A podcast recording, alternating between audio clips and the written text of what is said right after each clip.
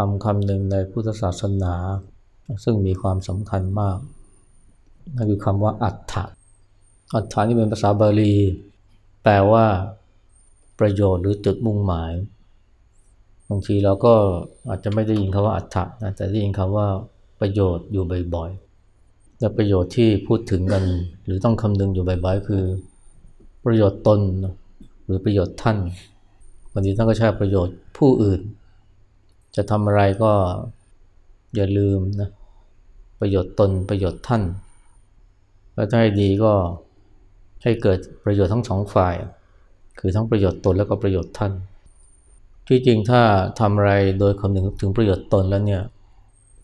มันก็จะเกิดประโยชน์ท่าน ไปพร้อมๆ กันไม่ทางตรงก็ทางอ้อมในเวลาพูดถึงประโยชน์ตนเนี่ย มัน ไม่ได้หมายถึงความมีแก่ตัวนะ พุทธศาสนาเน้นมากในเรื่องประโยชน์ตนเนี่ย ไม่ได้เน้นแต่เฉพาะเรื่องประโยชน์ท่านหรือประโยชน์ของส่วนรวม บางคนไม่เข้าใจก็สงสัยทำไมพุทธศาสนาเนี่ยให้เราละความเห็นแก่ตัว แต่ทำไมให้คำนึงถึงประโยชน์ตนอยู่บ่อยๆ ประโยชน์ตนกับความเห็นแก่ตัวที่มันต่างกันนะ ความเห็นแก่ตัวเนี่ยส่วนใหญ่มันจะคำนึงถึงความถูกใจ ส่วนประโยชน์ตนเนี่ยจะเป็นไปเพื่อความถูกต้องแล้วถูกต้องกับถูกใจมันต่างกันนะ ส่วนใหญ่เราสนใจหรือคำนึงแต่ความถูกใจ ที่อยากร่ำอยากรวยอยากมีโชคมีลาภหรือว่า อยากกินของอร่อย โดยที่ไม่คำนึงถึงสุขภาพ หรือว่าติดเกม ติดการพนนัน ติดเหล้าบุหรี่พวกนี้มันล้วนแล้วแต่ เป็นเพราะมุ่งแต่ความถูกใจถ้ามุ่งถึงความถูกต้องเนี่ยไอ้สิ่งที่ว่ามานี้ก็จะ เราก็จะละเลยไม่สนใจ เพราะอะไรเพราะมันไม่ถูกต้องเพราะมันเป็นโทษต่อสุขภาพนะเพราะมันเป็นอันตรายต่อจิตใจทำอะไรที่คำนึงถึงความถูกใจเนี่ยส่วนใหญ่มันก็เป็นไปเพื่อส่งเสริมกิเลสซึ่งทำให้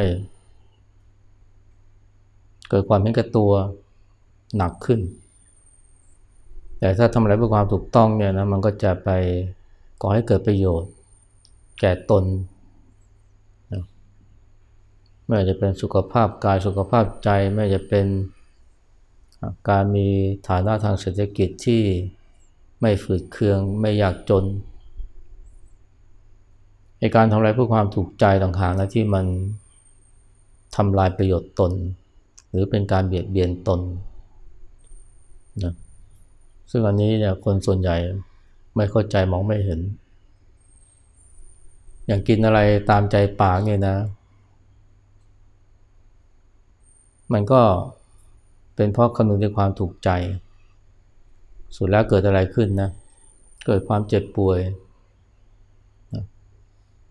บันทอนสุขภาพในระยะยาว อันนี้เราเป็นการเบียดเบียนตนนะหรือว่าการกินเหล้าสูบบุหรี่ เป็นอาจินจนติดเนี่ย อันนี้ก็มันสนองความถูกใจนะ แต่ว่ามันไม่ถูกต้องเพราะว่ามันเบียดเบียนตนทำให้เจ็บป่วย เสียเงินเสียทอง แล้วทำให้เกิดปัญหากับครอบครัว ทะเลาะเบาแว้งกัน หรือบางทีก็เกิดอุบัติเหตุเพราะเมาไมา้ สุดท้ายก็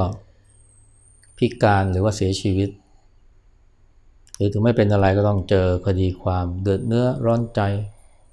นะต้องจ่ายเงินชดเชย คนที่ถูกรถชน ถูกรถเราชน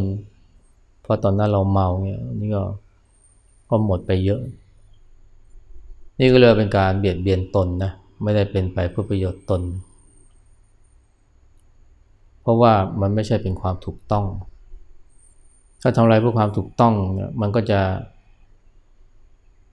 เป็นประโยชน์ตนอยู่เสมอ หรือถ้าคำนึงถึงประโยชน์ตนเนี่ยมันก็จะคำนึงถึงความถูกต้อง ในเรื่องการเสพในเรื่องการใช้ ในเรื่องการบริโภค ในเรื่องการเรียนในเรื่องการทำงานรวมทั้ง ไม่ผิดศีลไม่ผิดธรรมด้วย เพราะถ้าผิดศีลเนี่ยนะ มันก็จะมีเรื่องเดือดเนื้อร้อนใจตามมา เกิดความวิตก เกิดความกังวลว่าจะถูกเขาจับได้ หรือว่าไอ้ต้องชดใช้ ความผิดที่ไปผิดศีลไปละเมิดศีล ซึ่งมันมักจะทำให้คนอื่นเดือดร้อน แล้วเขาก็ต้องมาเอาคืน หรือไม่ก็เรียก ร้องการชดเชยไอ้พวกนี้เนี่ยมันก็นำไปสู่การเบียดเบียนตนได้ทั้งนั้นแหละเพราะในเวลาเราพูดถึงประโยชน์ตนเนี่ยนะ มันก็จะเกิดประโยชน์ท่านไปพร้อม ๆ กันด้วย เพราะว่าประโยชน์ตนเนี่ย ถ้าเราคำนึงมันก็จะนำไปสู่การกระทำที่ถูกต้อง ไม่จะเป็นเรื่องส่วนตัวคือการเสพการบริโภค การทำงานการใช้ชีวิต หรือเรื่องความสัมพันธ์กับผู้อื่นที่เกี่ยวข้องกับเรื่องศีลโดยเฉพาะศีลห้าคนทุกวันนี้เนี่ยไม่ค่อยคำนึงถึงประโยชน์ตนเท่าไหร่นะผู้อย่างก็คือว่าชอบเบียดเบียนตน อันนี้ดูขัดแย้งกันนะว่าคนเราเนี่ย ก็บอกว่ารักตนรักตน แล้วทำไมเบียดเบียนตนล่ะนะก็เพราะว่าคำหนึ่งถึงแต่ความถูกใจในการเบียดเบียนตนเนี่ยมันไม่ได้มันแสดงออกได้หลายวิธีนะอย่างหยาบหยาบคือการอย่างที่บอกนะ การกินเหล้าสูบบุหรี่ การผิดศีลผิดธรรม หรือว่าแม้กระทั่งการเสพการบริโภคที่คำนึงแต่ความถูกใจความอร่อยอร่อยบางทีไม่ใช่แค่สุขภาพแย่ ยังเป็นหนี้เป็นสินเพราะว่าจับจ่ายใช้สอยเกินตัว เล่นการพนนันจนเป็นหนี้มากมาย อันนี้เรียกว่าเป็นการเบียดเบียนตนนะ แต่หลายคนเนี่ยแม้จะไม่ได้ทำสิ่งที่ว่า แม้อยู่เฉยๆนี่ก็เบียดเบียนตนได้นะ เบียดเบียนยังไงนะ เบียดเบียนจิตใจของตน อยู่เฉยๆเนี่ยใจก็ไปหวนคิดถึงเหตุการณ์ในอดีตที่เจ็บปวดซึ่งผ่านไปนานแล้ว คิดถึงความสูญเสีย คนรักของรัก ก็ทำให้เกิดความเศร้าโศก เสียใจคิดถึง คนที่เขาทรยศหักหลัง หรือเอาเปรียบกันแกล้งเราต่อว่าด่าทอเราก็เกิดความโกรธ คิดถึงความผิดพลาดในอดีตก็เกิดความรู้สึกผิด หรือไม่ฉะนั้นก็ไปนึกถึงเรื่องราวที่ยังไม่เกิดขึ้น แต่ว่าพอนึกแล้วเนี่ยความที่ชอบคิดลบคิดร้ายคิดระแวง ก็เลยเห็นแต่ปัญหา พอเห็นปัญหาเข้าก็เกิดความหนักอกหนักใจ คนเดี๋ยวนี้เนี่ยมีความเครียด เพราะวิตกกังวลสูง เพราะหนักอกหนักใจมาก เพราะก็เพราะใจที่มันชอบคิดไปถึงเรื่องที่ยังไม่เกิด และคิดไปในทางลบทางร้ายในทางระแวง อันนี้ก็เลยเป็นการเบียดเบียนตนนะเพราะว่าแค่อยู่เฉยๆเนี่ยเรื่องยังไม่เกิดขึ้นเลยนะ แต่ว่า ก็หาเรื่องใส่ตัวแล้วนะหรือมิฉะนั้นก็ คิดปรุงแต่งนะในสิ่งที่มองไม่เห็น อยู่กุฏิคนเดียว อยู่บ้านคนเดียวก็คิดระแวงแล้ว จะมีผี จะมีคนร้ายมารอบทำร้ายเราไหมบางทีก็นึกระแวงว่ามีตุ๊กแกอยู่หรือเปล่านะก็เกิดความกลัว ทั้งหมดนี้เนี่ยนะมันเกิดจากการปรุงแต่ง มันไม่มีอะไรนะที่จะเป็นภัยต่อเราเลยแต่ว่าใจมันคิดไปแล้ว อันนี้ก็เรียกว่าเป็นการเบียดเบียนตนอย่างหนึ่งนะ เบียดเบียนตนด้วยความคิดนะด้วยการปรุงแต่งด้วยการคิดลบคิดร้าย แล้วบางทีก็อดไม่ได้ที่จะไปฉวยเอาคำพูดนะที่เป็นขยะของคน ไม่ว่าที่พูดใส่หน้าเราหรือพูดเข้าหูเรา รือว่าที่อ่านไอ้คำพูดเหล่านี้เนี่ยถ้าเราไม่ไปจับไปฉวยมา เราก็ไม่ทุกข์นะ มันเป็นเหมือนกับเศษแก้วนะที่เราไปหยิบมา แล้วก็มากรีดแทงตัวเองคำพูดคำนินทาว่าร้าย พวกนี้บางที เราได้ยินครั้งเดียวเนี่ยแต่ว่าเราเก็บเอามาคิด ไม่รู้กี่ครั้ง คิดแต่ละครั้งก็เหมือนกับว่า เอาเศษแก้ว เอาเศษกระจกมา หรือเอาตะปูมาทิ่มแทงตัวเอง ครั้งแล้วครั้งเล่า นี่ก็เรียกว่าทำร้ายตัวเองเบียดเบียนตัวเอง หรือว่าหาทุกข์มาใส่ตัว การทำงั้นเนี่ยเรียกว่าไม่ได้คำนึงถึงประโยชน์ตนนะหรือจะพูดอย่างนั้นก็คือว่าไม่ได้รักตนเท่าไหร่ เพราะถ้าเรารักตนนี่เราไม่ไปเบียดเบียนตนอย่างนั้น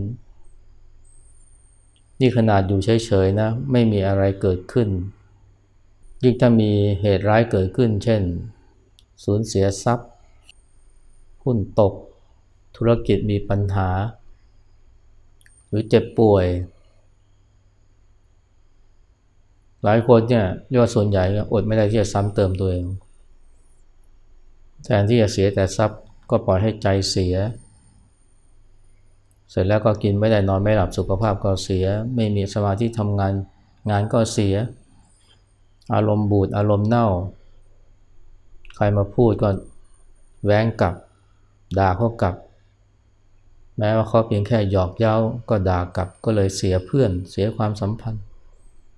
นี่เรียกว่าซ้ำเติมตัวเอง เอาง่ายๆเนี่ยเวลารถติดเนี่ยนะแทนที่จะแค่เสียเวลานะอารมณ์ก็เสียด้วย ปล่อยให้อารมณ์เสียเสียอารมณ์ แทนที่จะเสียหนึ่งก็เสียสองหรือเสียสามอันนี้ก็เรียกว่าซ้ำเติมตัวเอง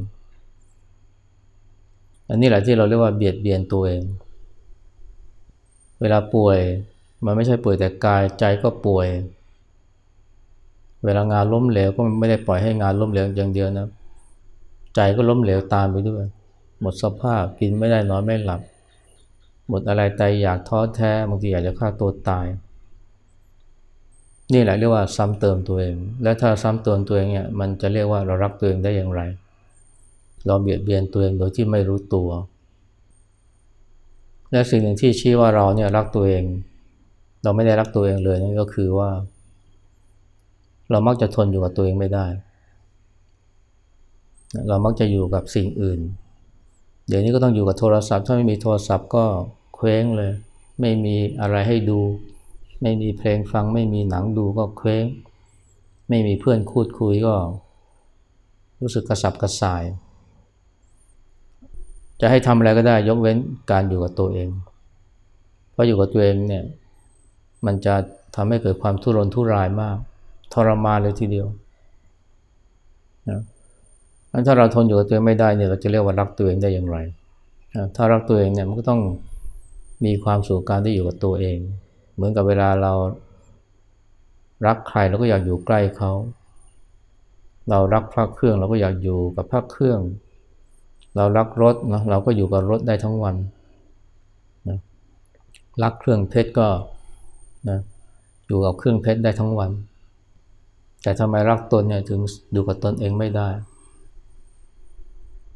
ทำอะไรก็ได้เนะซึ่งบางทีก็เป็นการทำร้ายตัวเองเขาเคยมีเคยมีคนเอาอาสาสมัครประมาณ 40 คนเนี่ยหญิงและชายเนี่ยให้มานั่งอยู่คนเดียวในห้อง 15 นาที ไม่มีหนังสืออ่านไม่มีโทรศัพท์เล่น แต่ก่อนที่จะให้นั่งอยู่นิ่งๆ 15 นาทีเนี่ยเขามีการทดลองเอาไฟฟ้ามาช็อตก่อน ช็อตแถวข้อเท้า โวลก็ไม่สูงมาก แล้วก็ถามว่ารู้สึกยังไง ทุกคนบอกเลยไม่ไม่ชอบนะฉันไม่อยากให้ใครมาช็อตไฟฟ้าฉัน หลังจากนั้นก็ให้อยู่คนเดียว 15 นาที บอกว่าส่วนใหญ่นี่ทนอยู่ไม่ได้นะพอครบ15นาทีแล้วเนี่ยเขาบอกว่าเนี่ย อนุญาตให้ช็อตตัวเองได้นะไฟฟ้าช็อตนะอันนี้ให้ช็อตตัวเองได้บอกว่ากว่าครึ่งนะกว่าครึ่งเนี่ยช็อตตัวเองอย่างน้อยหนึ่งครั้ง ยิ่งเป็นผู้ชายแล้วเนี่ยหกสิบเปอร์เซ็นต์เจ็ดสิบเปอร์เซ็นต์เนี่ยยอมช็อตตัวเองดีกว่า อยู่เฉยๆ ทำไมเป็นอย่างนั้นนะไอ้ช็อตตัวเองนี่มันเจ็บนะ แต่หลายคนเนี่ยคงคิดว่าเนี่ย มันดีกว่าอยู่คนเดียว แล้วก็ปล่อยใจฟุ้งซ่านอยู่คนเดียวนิ่งๆสิบห้าทีเนี่ยใจมันฟุ้งซ่านมากเลยและหลายคนรู้สึกทรมานมาก แล้วก็เลยคิดคงจะคิดว่าเนี่ยช็อตตัวเองทำให้คงช่วยทำให้หายฟุ้งซ่าน อันนี้กลายเป็นว่า เบียดเบียนตัวเองโดยไม่รู้ตัวทำไมรักตัวเองเนี่ยจึงทำร้ายตัวเองนะด้วยการช็อตไฟฟ้า ทั้งที่ก็ ไม่ได้อยู่ในสภาพที่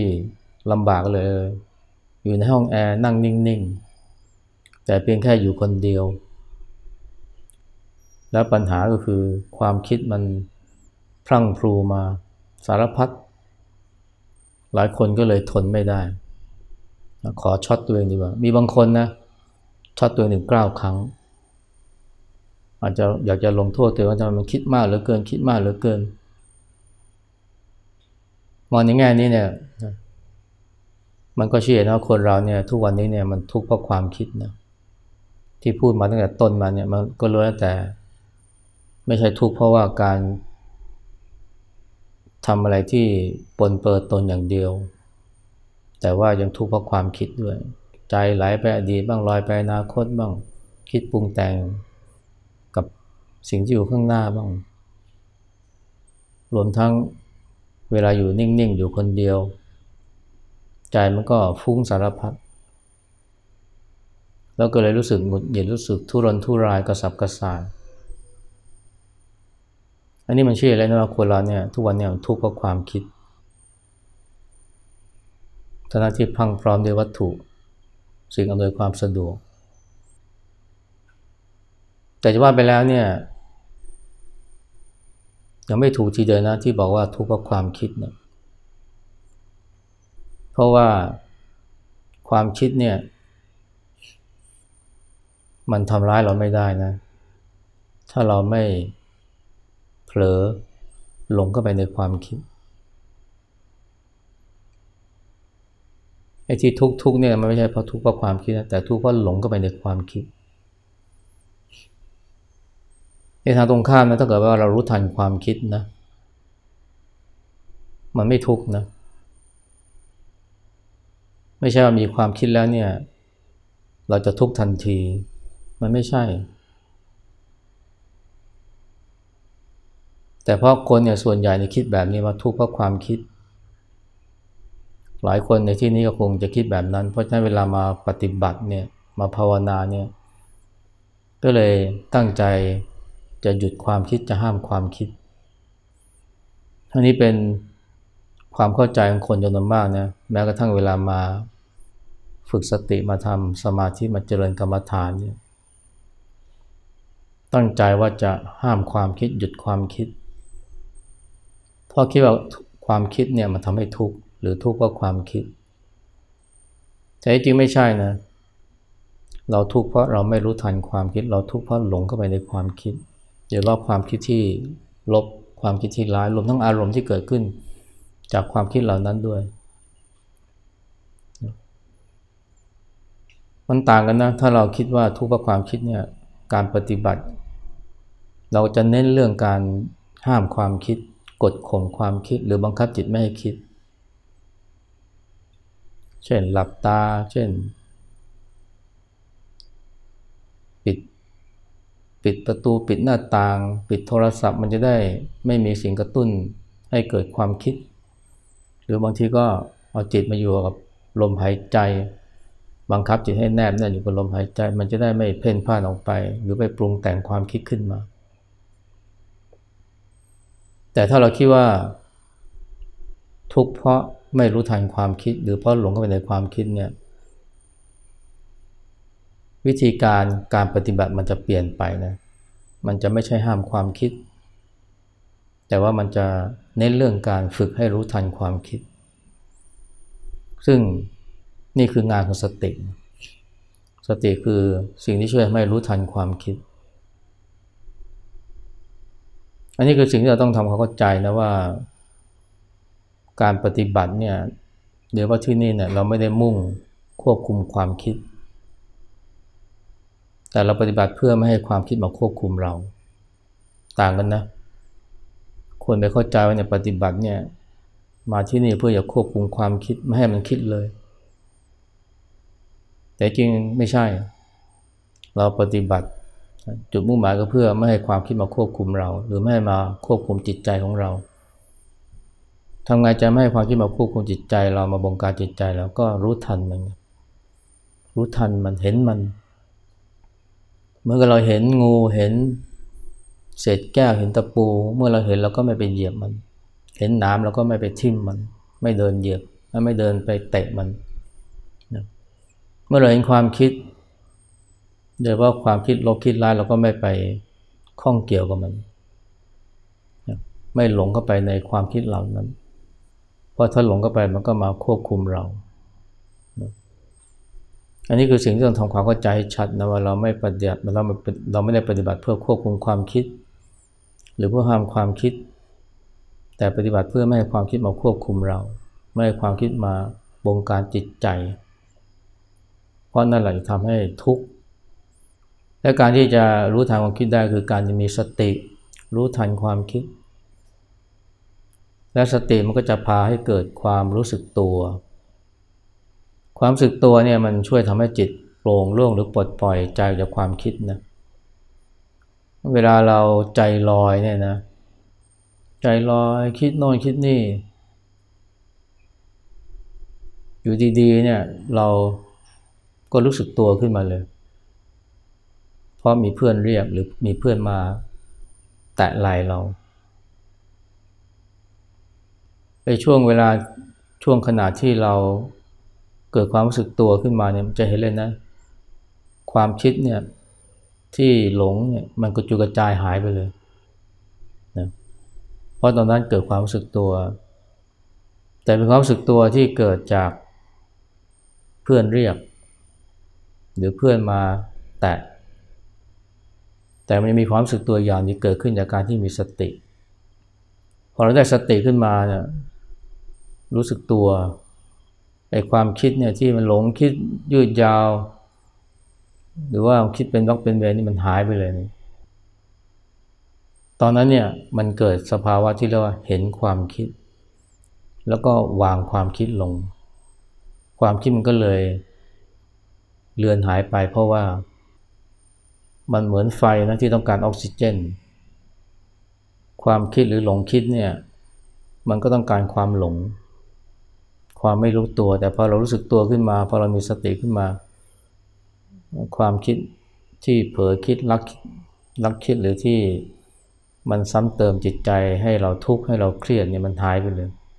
ให้ความสึกตัวเนี่ยคือสิ่งที่เราพยายามฝึกพยายามสร้างและความสึกตัวในเวลาเราปฏิบัติเนี่ยมันก็ไม่ใช่ว่าเราจะต้องไปบังคับควบคุมความคิดหรือบังคับจิต เราก็ เพียงแต่รับรู้ความเป็นไปของกายและใจ การปฏิบัติเนี่ยเวลาเราปฏิบัติเพื่อสร้างความสึกตัวเนี่ยไม่ใช่ไปเพ่งที่เท้าไม่ใช่ไปไปจ้องความคิดหรือจ้องที่ใจ มันเป็นการรับรู้เริ่มจากรับรู้สิ่งภายนอกนะรับรู้สิ่งภายนอกแต่รับรู้เฉยๆโดยที่ไม่หลงไปกับ สิ่งภายนอกไม่ว่าจะเป็นดอกไม้ไม่ว่าจะเป็นก้อนเมฆหรือว่าเสียงนกเราได้ยิน แต่ก็สักว่าได้ยิน เห็นคนมาก็สักแต่ว่าเห็นคนมา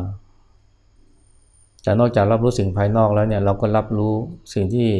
เกิดขึ้นกับใจและความเป็นไปของกายด้วยอันนี้เรียกว่ารู้นอกและรู้ในนะรู้นอกคือรับรู้สิ่งภายนอก ไม่ใช่ไม่รู้เลย แล้วก็รับรู้สิ่งที่เกิดขึ้นภายในใจ หลวงพ่อเขียนเปรียบเปรียบมันว่าในความรู้สึกตัวเนี่ยเหมือนกับการยืนอยู่หน้าถ้ำนะยืนยืนอยู่หน้าถ้ำเนี่ยคือเห็นข้างในถ้ำแล้วก็เห็นข้างนอกถ้ำแต่ถ้าปฏิบัติไม่เป็นเนี่ยหรือปฏิบัติผิดเนี่ย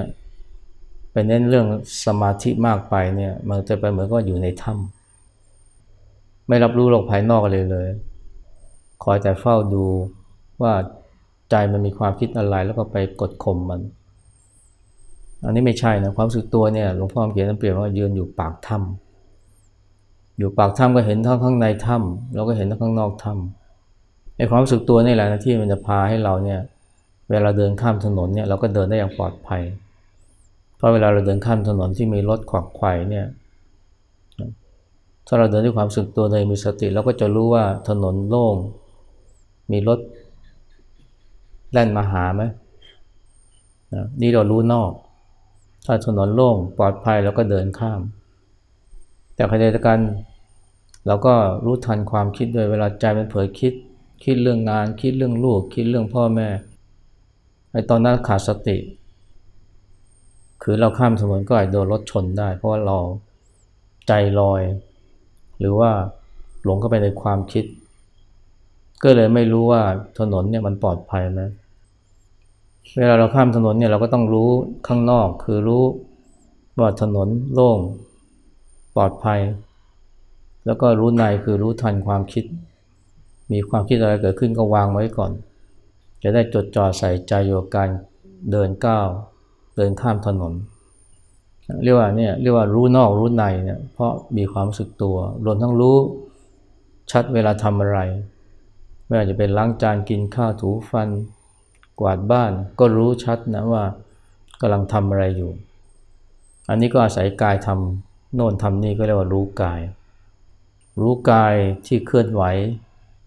หรือรู้กายเมื่อทำกิจ แล้วก็เห็นความคิดนะเมื่อ มันเกิดการปรุงแต่งขึ้นมา เห็นแล้วก็วาง แต่ถ้าไม่ในระหว่างนั้น ถ้าไม่มีความคิดอะไรเกิดขึ้นก็รับรู้สิ่งภายนอก รับรู้ว่าถนนปลอดภัยไหมรับรู้ว่าทางจงกรมเนี่ยมันมีงูเลี้ยวผ่าน มันมีงูเลื้อยผ่านไหมมันมีมดเดินผ่านไหมไม่ใช่เดินจงกรมไปก็เดินเหยียบมดไปเพราะไม่เห็นเพราะใจเนี่ยมันไปจดจ่ออยู่กับเท้าก็มีนะเพศเดินจงกรมแล้วไปเหยียบมดเหยียบแมลงที่ ผ่านทางจงกรมเนี่ยไม่เห็นเลย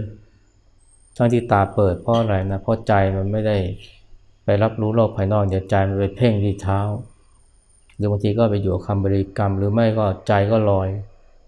เพราะนั้นเรียกว่าเดินไม่ถูกนะเดินถูกเนี่ยรู้กายเคลื่อนไหวรู้ใจคิดนึกแล้วก็รู้ว่าทางจงกรมนี้สภาพอย่างไรนะนั้นถ้าเราปฏิบัติถูกนะต่อไปเนี่ย ความคิดมันก็จะควบคุมใจเราก็ไม่ได้ ต่อไปเราก็จะรู้รู้ว่าเนี่ยเราจะเลิกเบียดเบียนตนได้อย่างไร เราจะสามารถทำประโยชน์ตนได้มากขึ้นเรื่อยๆ แล้วก็จะเกิดประโยชน์ท่านตามมาด้วย